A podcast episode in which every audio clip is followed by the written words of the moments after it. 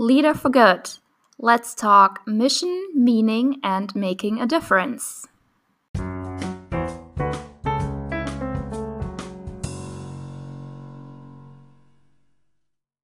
Welcome to another episode of the Leader for Good podcast, and by popular request, I'm once again joined by Elijah.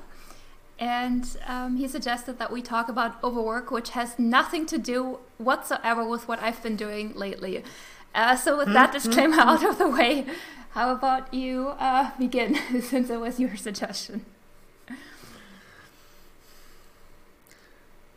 So the idea that there's overwork, I think we're kind of aware of it generally, where if someone's just working all the time, they're kind of stressed out, they're a bit running ragged, or if it's just like really late in the day that this has nothing to do with you lately, I'm sure, no. and you're uh, trying to finish things.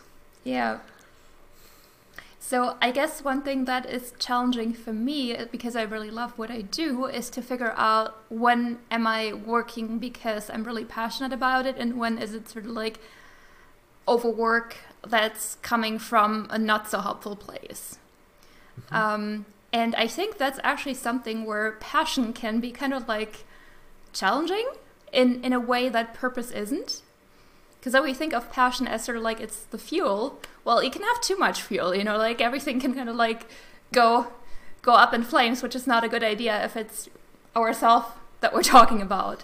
Yeah, and I've seen different advice on this. Some some people, like I think you were saying in one of the courses you took, they're like, well, if you're feeling the passion, just, you know, ride it. Just get, you know, roll with it and, and get as far as you can while you're feeling just really inspired. Uh, I've also seen advice where it's like, well, no, what's better to do is some consistent amount every day. That way, uh, you know, just, and it can actually help with creativity if you're just consistently giving yourself time to be writing or working on something and so forth. Yeah, honestly, I mean, the more I read about it, the less I think that uh, working consistently each day is actually how humans tend to roll. Because, I mean, if hmm. we look at it, it's human work used to be like very cyclical, you know, like there used to be times when you did a lot, um, you know, maybe because it was harvest season or or something like that, and then there were times when there wasn't really much to do. Um, so personally, maybe it's also a type thing, you know, like maybe some people actually, for for them it's helpful to write each day, and and I do think it's helpful to have something like writing each day, because if you give yourself more opportunities to write, you'll have more output, right? Um, so when I wrote my book, I actually did write every day, but it wasn't necessarily at a specific time, and it wasn't always. Some days I felt more inspired and I just wrote a, a ton more. I, I made mm-hmm. sure to hit my minimum writing goal, but um, it wasn't like, yeah.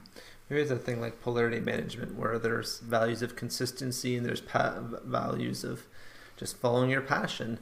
And it could even be the case that, you know, for I think both Bere and I, if we work too long, we tend to have certain negative effects where we have a hard time falling asleep, we may be a little bit more crabby, uh, and, and so forth. But sometimes, yeah, maybe it's just worth uh, going for that, despite the fact that there may be limitations. Because when you're really rolling, it can feel really joyous to be completing something and to be making really good progress.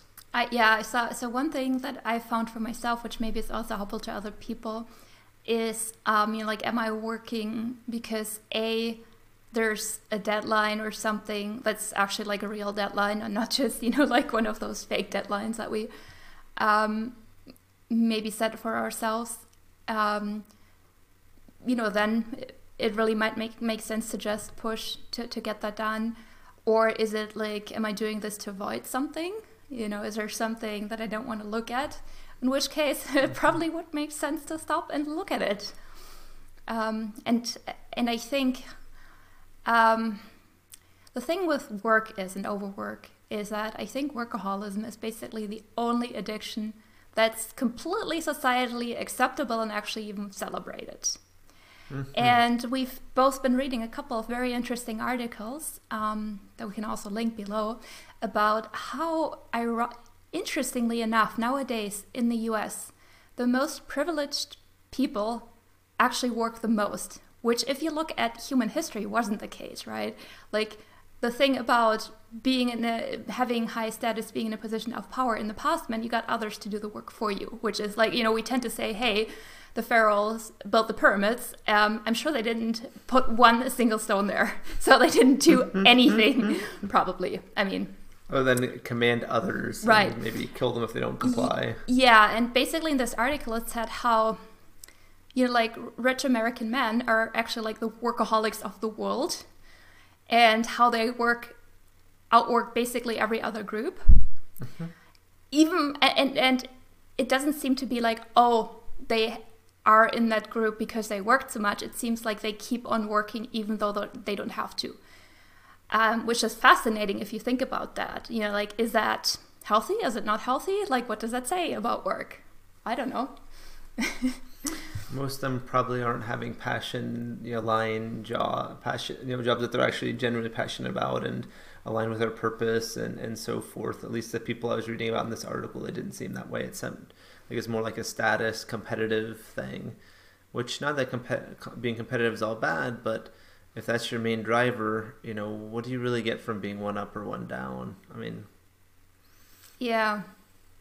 Yeah, I read this really amazing article, um, uh, which was called The Most Successful People. I think the headline was something like The Most Successful People Are the Ones You've Never Heard Of by Ryan Holiday. And he basically talked about people who, you know, like, you know, people who are mentioned in history books. And how, if you look at it, their lives really aren't all that great. Um, so I think one example he mentioned of how Alexander the Great apparently um, accidentally killed his friend, his best friend, while he was drunk. And then I think hmm. he died at age like thirty-one, which, yeah. So, you know, is that success? Is that real success? I guess that's up for everybody to decide. Um, It's not how you typically define it, though. Uh, yeah, I mean, I wouldn't define it that way, but I guess it really depends on the definition of success. So, yeah, I'm not sure if we can do a lot here other than raise a lot of questions, because I think ultimately everybody needs to find their own answer. Um, yeah, do you have any advice on how to navigate work and overwork, and how to stop, how to know when to stop?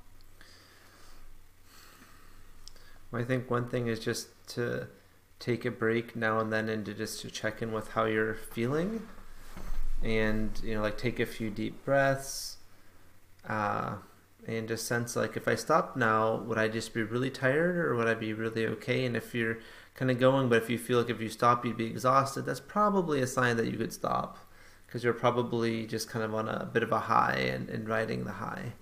If you feel like, yeah, well, I could go, I could stop, but, you know, I think I'll go, then that's probably a better indication. So I think some of it's just being sensitive to yourself and, uh, you know, what, what's feeling right for you next. Yeah, and I think also maybe learning how you tend to roll. So, I mean, I think some people really do these, like, longer sessions where they go really deep into one topic, and then, you know, they don't stop until they that wave has broken. And others are kind of like doing twenty minute sprints or something, and it doesn't really matter which one you do as long as it's sort of like the one that works for you, and you're not trying to go against your own rhythm and personality. Yeah, and for things where culturally it's often, you know, talk about like, like the, you know, writers as being like suffering and some of those things, it's it's very helpful to question those assumptions, because there's people I you know I've read about, and even my own experience, where I write and it's like, it's fine. It's not this tremendous thing where it's almost like the starving artist or the tortured writer. I mean, there's some of these things where it almost Probably, glorifies typically. suffering, and and that, like, yep. to do this right, you need to be really in discomfort. And typically, it's actually more uncomfortable to avoid doing something that you really think you should be doing. So I, uh, um, I think was it Douglas Adams who said it takes a lot of time to not write a book. So, um, yeah, I, I, I really try to follow that advice, and I'm like, you know, this probably takes longer not doing it than just doing it. So, yeah, so those were a couple of our thoughts on work and overwork. And to summarize that, um, it seems that at least in the U S, work, there, there's actually like something that we could call workism, or that has been called workism, and um, where basically work is almost becoming a status symbol. And where, strangely enough, the most privileged ones are the ones who work the most, in stark contrast to the past. We've talked about, you know, we've raised questions about what does success actually mean to you personally. And uh, then we've also talked about um, a distinction that can help in terms of knowing whether it, whether you're overworking or whether you're just really passionate about something and you might want to get go- uh, keep going. And the distinction is basically, you know, do you feel tired? Would it be okay to stop? And if you would be okay with stopping, then there's maybe not that obsession there, because overwork can also mean that you're trying to avoid something, uh, which I've never done, by the way, just for the record. Okay, so if you liked this, um, if you liked this and uh, would like to hear a bit more about my story and how I started creating work I love, um, I'll um, link to another video where I talk about that. Um, yeah, so I'll see you in that video if you're interested. Bye. As always, you can get the show notes for this episode at leader for good forward slash podcast.